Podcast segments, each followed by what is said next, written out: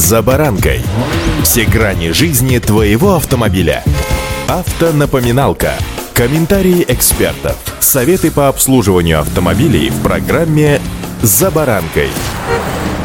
Машины в России дорожают. Да так, что купленные 3 или даже 5 лет назад подчас сейчас стоят даже дороже, чем когда-то новые. Стоит отметить, что если многие европейские, да и японские автоконцерны громогласно заявляют, что сворачивают свой бизнес в нашей стране, правда сворачивают так медленно, что складывается впечатление, что делают они это очень-очень нехотя. Так вот, как раз в это время рынок вторичных автомобилей из Европы, да и Поднебесной очень активизировался. С вами за баранкой Александр Карпов. Здравствуйте. Автомобильные факты.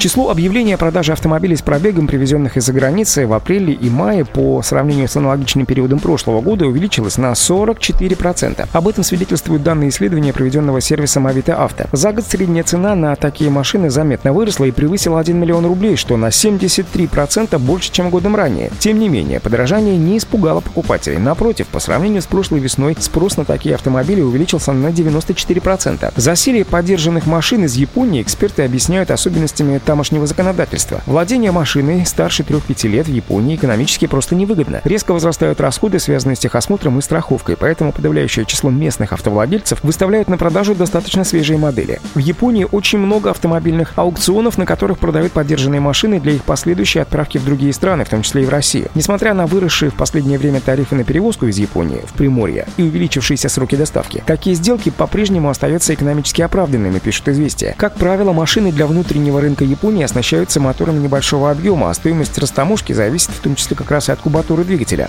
Автомобильные факты. После введенных Соединенными Штатами и Евросоюзом антироссийских санкций большинство логистических схем доставки поддержанных машин из Европы просто перестали работать, отмечают эксперты. Новых каналов, способных обеспечить бесперебойную поставку автомобилей из Евросоюза, пока наладить, к сожалению, не удалось. Многие попытались возить машины через Турцию и Грузию, по этому же пути пошли и поставщики запчастей, комплектующих, техники и ряда других товаров. В результате на единственном пути из Грузии в Россию, военно-грузинской дороге, скопилось гигантское количество фур. Через какое-то время логистические цепочки поставок поддержанных автомобилей автомобилей из Европы все же будут налажены, но из-за опасений попасть под санкции будут использоваться в качестве посредников, наверное, третьи страны. Разумеется, это скажется на финальной стоимости самого автомобиля. Чтобы не иметь впоследствии проблем с таможенными органами, оформлять поддержанную машину следует, что называется, в лоб, то есть с получением свидетельства о безопасности колесного транспортного средства, которое выдается на поддержанные машины, ввозимые из-за рубежа. Имейте в виду, что глобальная нехватка электронных чипов привела к дефициту коробочек Aeroglonас, которыми необходимо оснащать ввезенные из-за рубежа поддержанные автомобили. В свободном свободном доступе их осталось не так много, а цена на них заметно выросла. Если год назад установка на машину с пробегом системы Aeroglonас обходилась где-то в 25, ну 30 тысяч рублей, то сейчас стоимость данной операции достигает пару сотни тысяч рублей, поэтому будьте внимательны. И удачи! За баранкой!